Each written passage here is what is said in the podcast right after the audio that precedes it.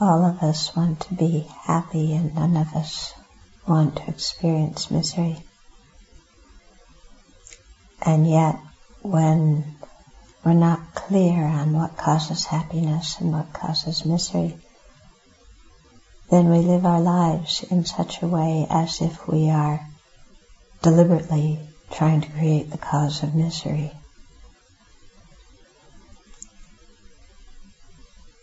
Because our minds are under the influence of ignorance, then attachment, resentment, jealousy, pride, all these things come very easily into the mind.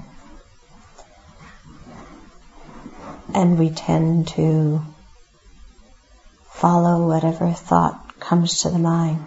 Something pops in the mind that says, I like this, I don't like that. And we follow it without really taking care and checking, well, where did this thought come from?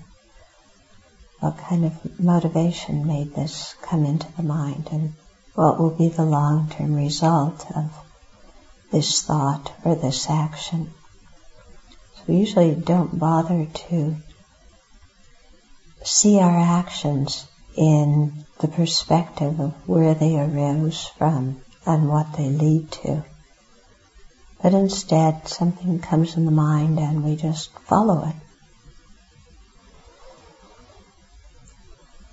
And because our minds are ignorant and we're strongly habituated with afflictions, then we tend so often just to follow all sorts of impulsive thoughts that leads who knows where.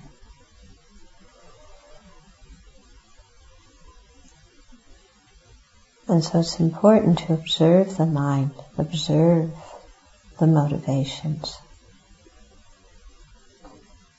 Where did they come from? What did they lead to?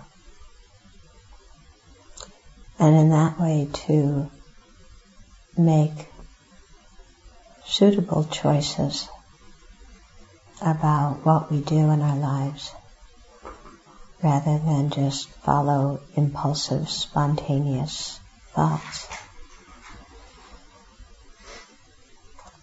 And so here we're really trying to continuously cultivate the bodhicitta motivation because it's it comes from a good place. It comes from love and compassion. It comes from connection and affection that is spread equally to sentient beings. And it leads to enlightenment and being able to be of great benefit. So even though our bodhicitta is artificial and cultivated with lots of effort now, still something quite useful, quite beneficial to generate in our mind. And one day it will be spontaneous. So let's take a minute and generate that bodhicitta motivation.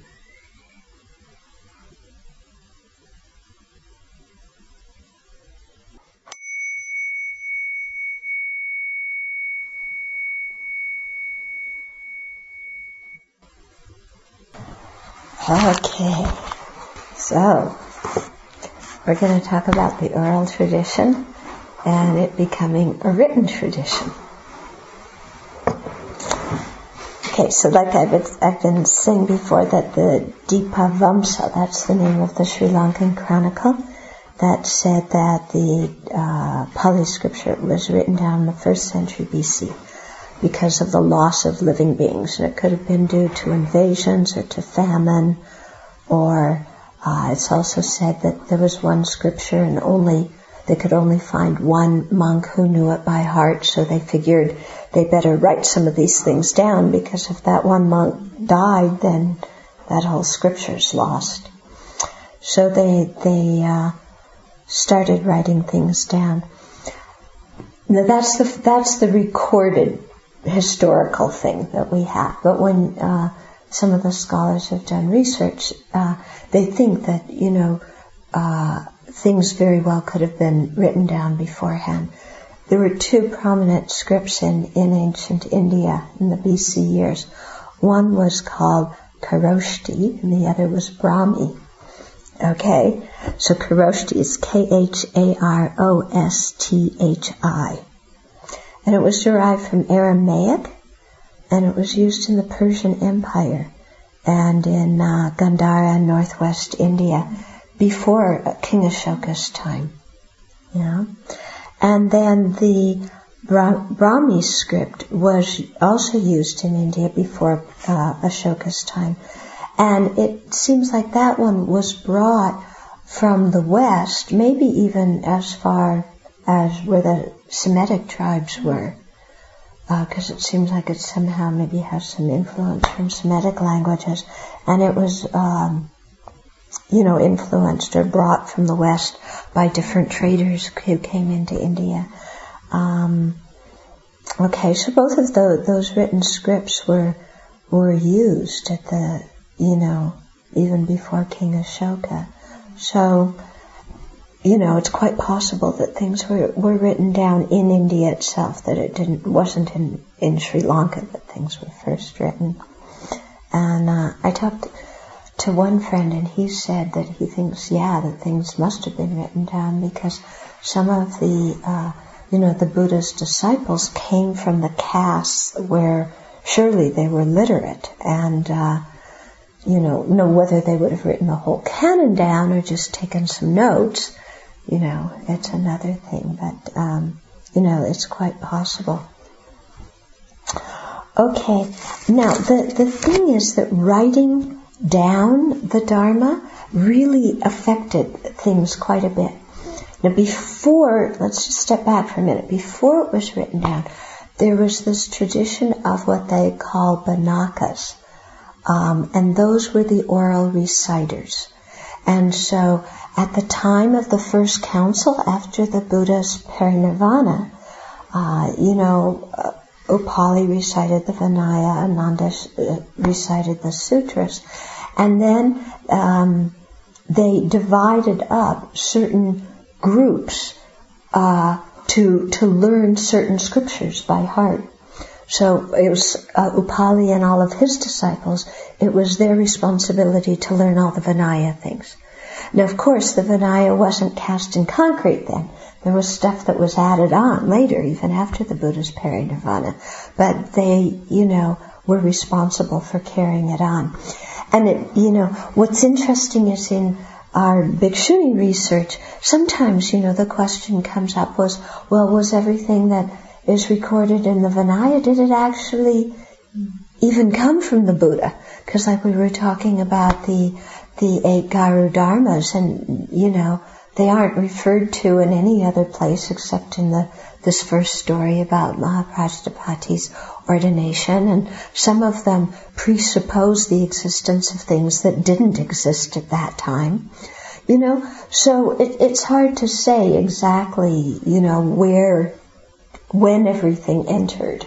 Okay, but in any case, there were there were certain disciples who were in charge of doing that.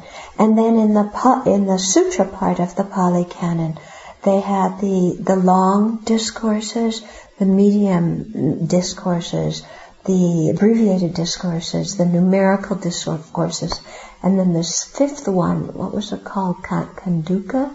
Something, I don't know how that translates. But anyway, they gave, you know, one of them, I think, maybe it was the Digha Nikaya, the lengthy, the long discourses, that was given to Ananda and his disciples to memorize. And the Majjhima Nikaya, the middle length discourses, that might have been given to Mahakassapa, um, to, you know, and his disciples to memorize. And then, you know, the next one was given to another group. Or no, Majjhima might have been given to Shariputra, and, um, you know, the, the other one, the connected, that's what it's called. The third one is the connected.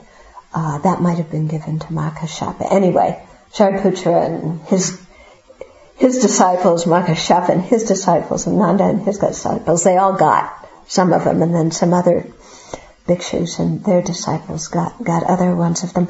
But it's hard to say exactly when all these sutras were categorized into these different nikayas, you know, because they were just recited there at, at that that first council with the 500 arhats. And did they systematize them then and say which ones go into which nikayas? Or, you know, how this all came about and over what period of time, no one really knows. You know, the same thing I was saying about the pratimoksha, you know, kind of when all the vows came together and, I mean, certainly there was something that was recited every two weeks that the Sangha was reciting during the Buddha's time. But, you know, were all the, the precepts at that time categorized into the different classifications that I described?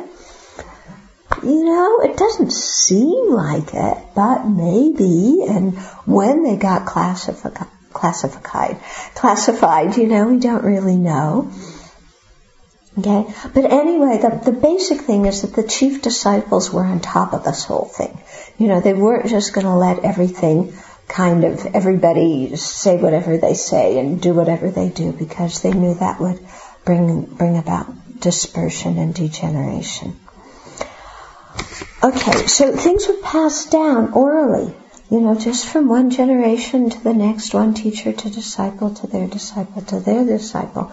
And this was very much in the ancient Indian tradition where also the Vedas were passed down orally. There was so much respect for the oral tradition, the power of the word. So writing it down was a big change. Yeah, because when you have these banakas, these these um, or banakas, I don't know which syllable is is emphasized when, when you had them, then, you know, once they had systematized the various sutras within the ones that were in their purview, then, you know, people couldn't change it very much. Yeah. And there were probably a few of the oral reciters who had alternative recitations, but, you know, they were more or less kept in check because there was a pretty standard group. And so every once in a while they would have these uh, Sangitis, these mass recitations where they would come and recite everything and then say, yes, this is what we follow, you know, and it seemed that this happened at, at each of the major councils that they had in the early years. So, um, by writing things down, it began to change because all of a sudden these uh, banakas didn't have, uh, they weren't in control of the whole show anymore because now there were the scribes writing things down. Okay? Now, when the Banakas recited everything, you know, okay, remember we talked before about how they, they had certain, um, what was the word I used?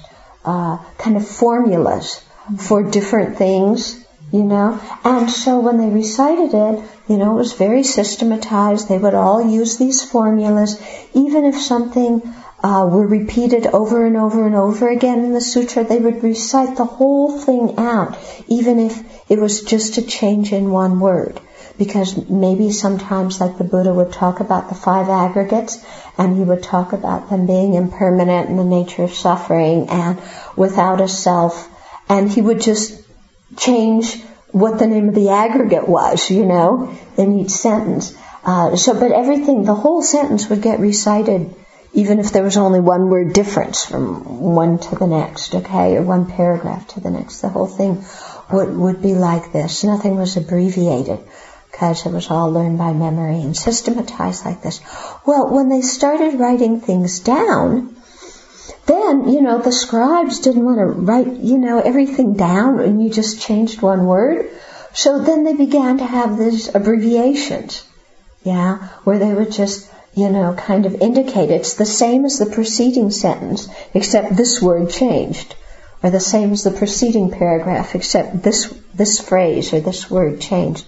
She began to have abbreviations, and if you read in the Pali Canon, you know, there's all these abbreviations like this. If you read in the Mahayana Canon, you don't find many abbreviations because remember I was saying there it's written like a literary composition with lots and description and the, the canon is very, very, very the sutras are very long and that's because they they appeared at the time when there was writing so you could have these lengthy things without a lot of repetition because they weren't passed down by memory quite as much Okay?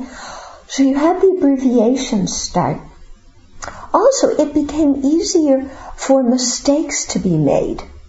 Uh, it, it's interesting because sometimes when you think that things are written down, you would think less mistakes would be made.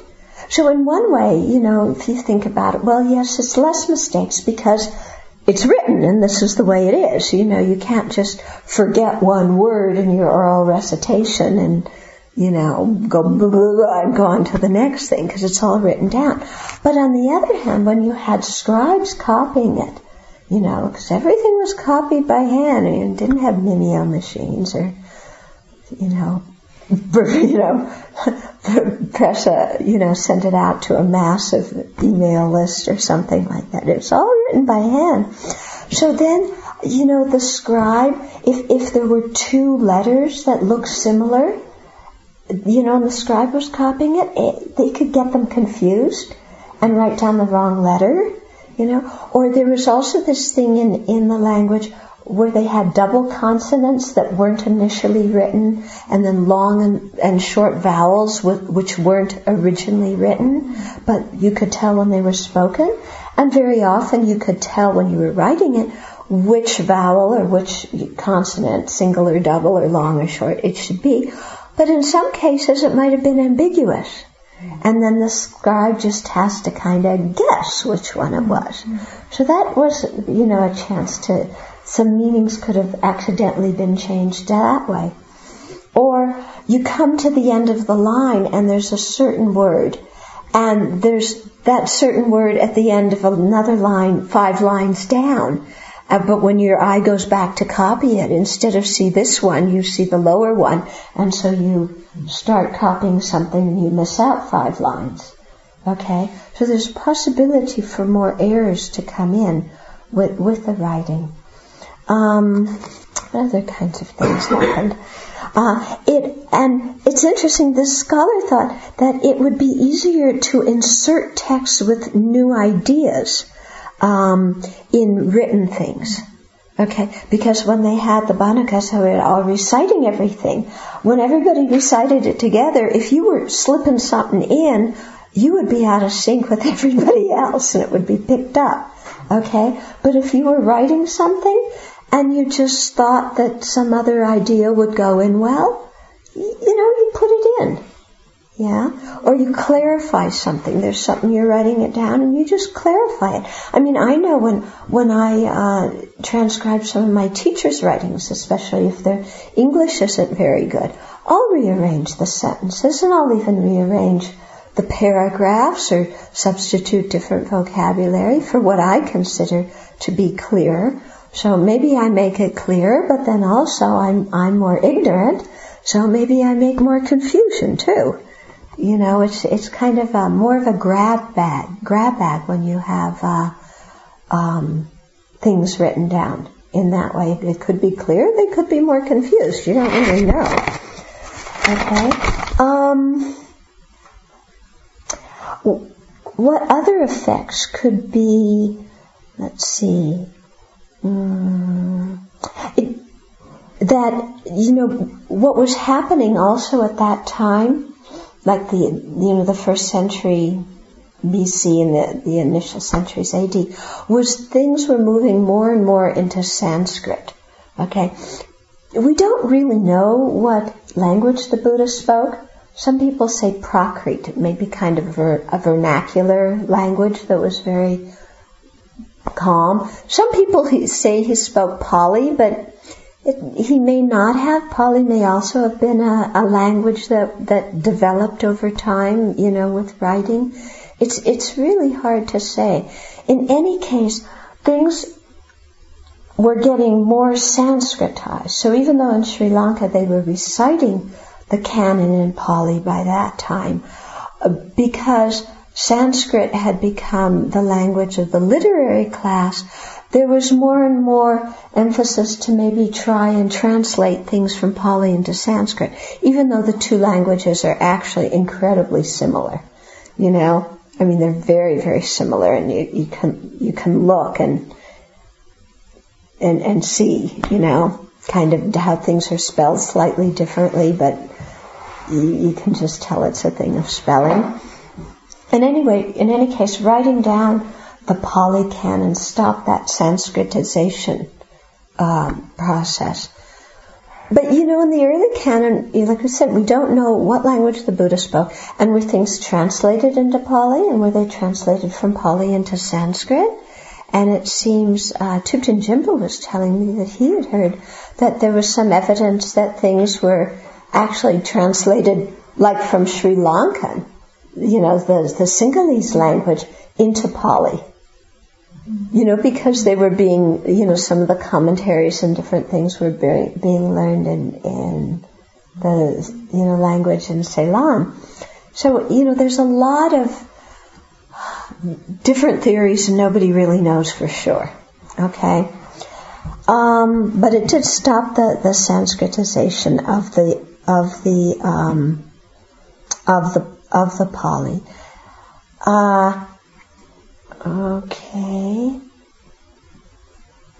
And it, it could have been that, uh, you know, like I was saying, there could have, there before there might have been variant recitations of of certain sutras.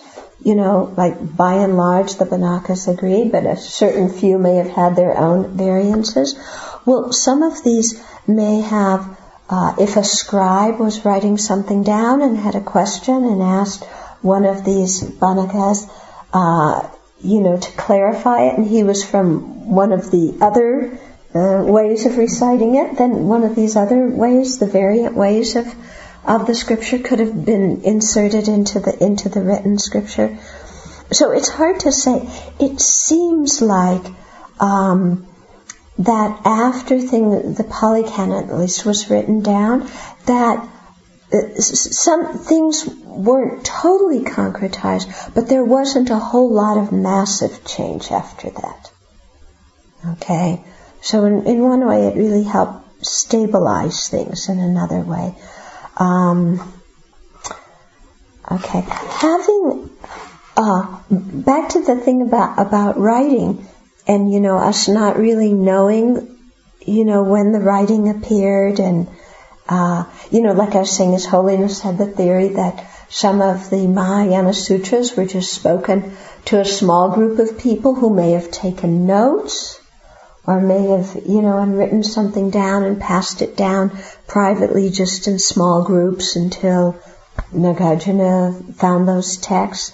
You know, we don't really know. But what's interesting is in the Vinaya, there's not much, there's nothing written about writing, either saying you should do it or you shouldn't do it.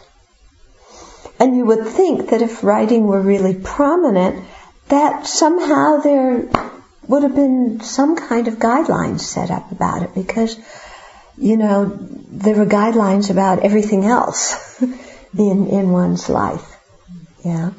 On the other hand, at the end of the Vinaya, at the end of the, of the appendix of the Vinaya, um, which is called the Parivara, there's two mentions of writing. And one of the mentions, it said these eight sections are written in a manner for recitation. But that's interesting to say that they're written in a manner for recitation.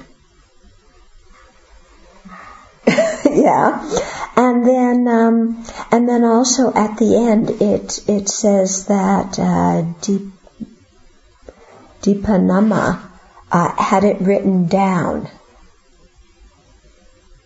So, you know, was this stuff that was added when it was finally written down? It was, the Vinaya was all oral, and then when it was written down, they added those two comments.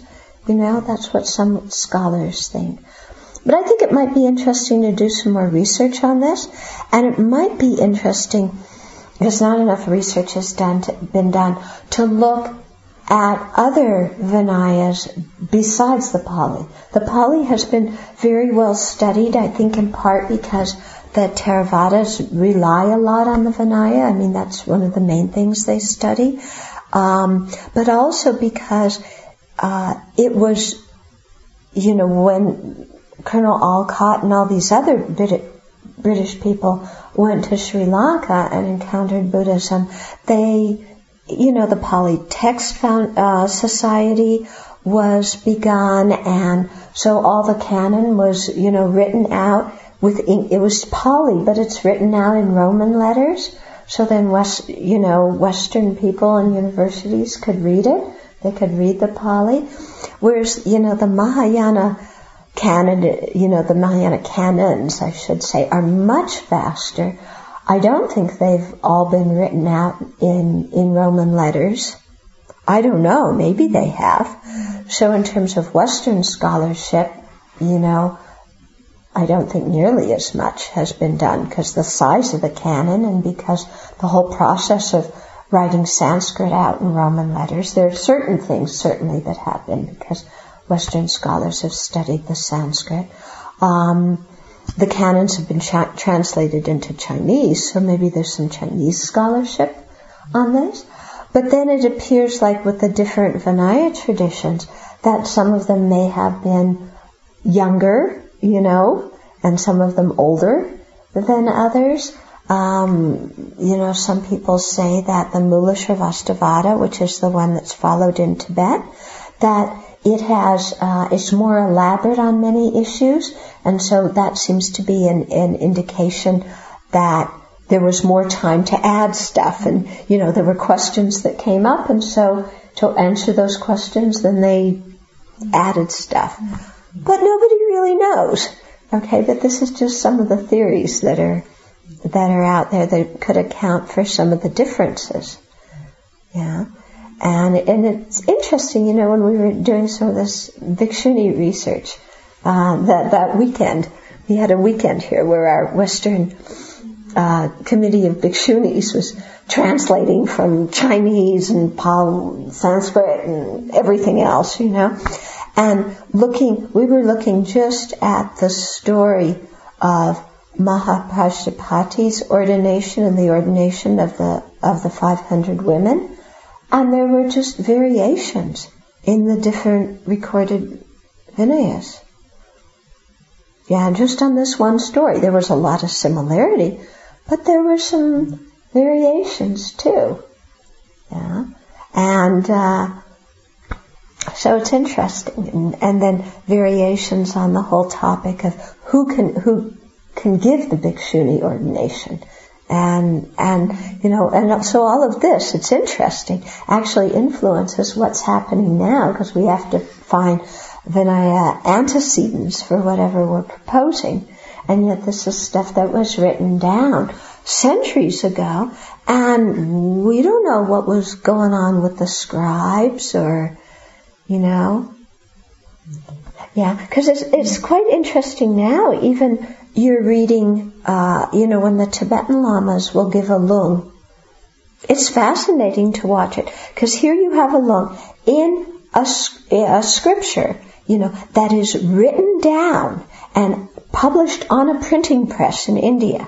So it's not the, the woodblock scriptures. It's published on a printing press in India and there are many typos.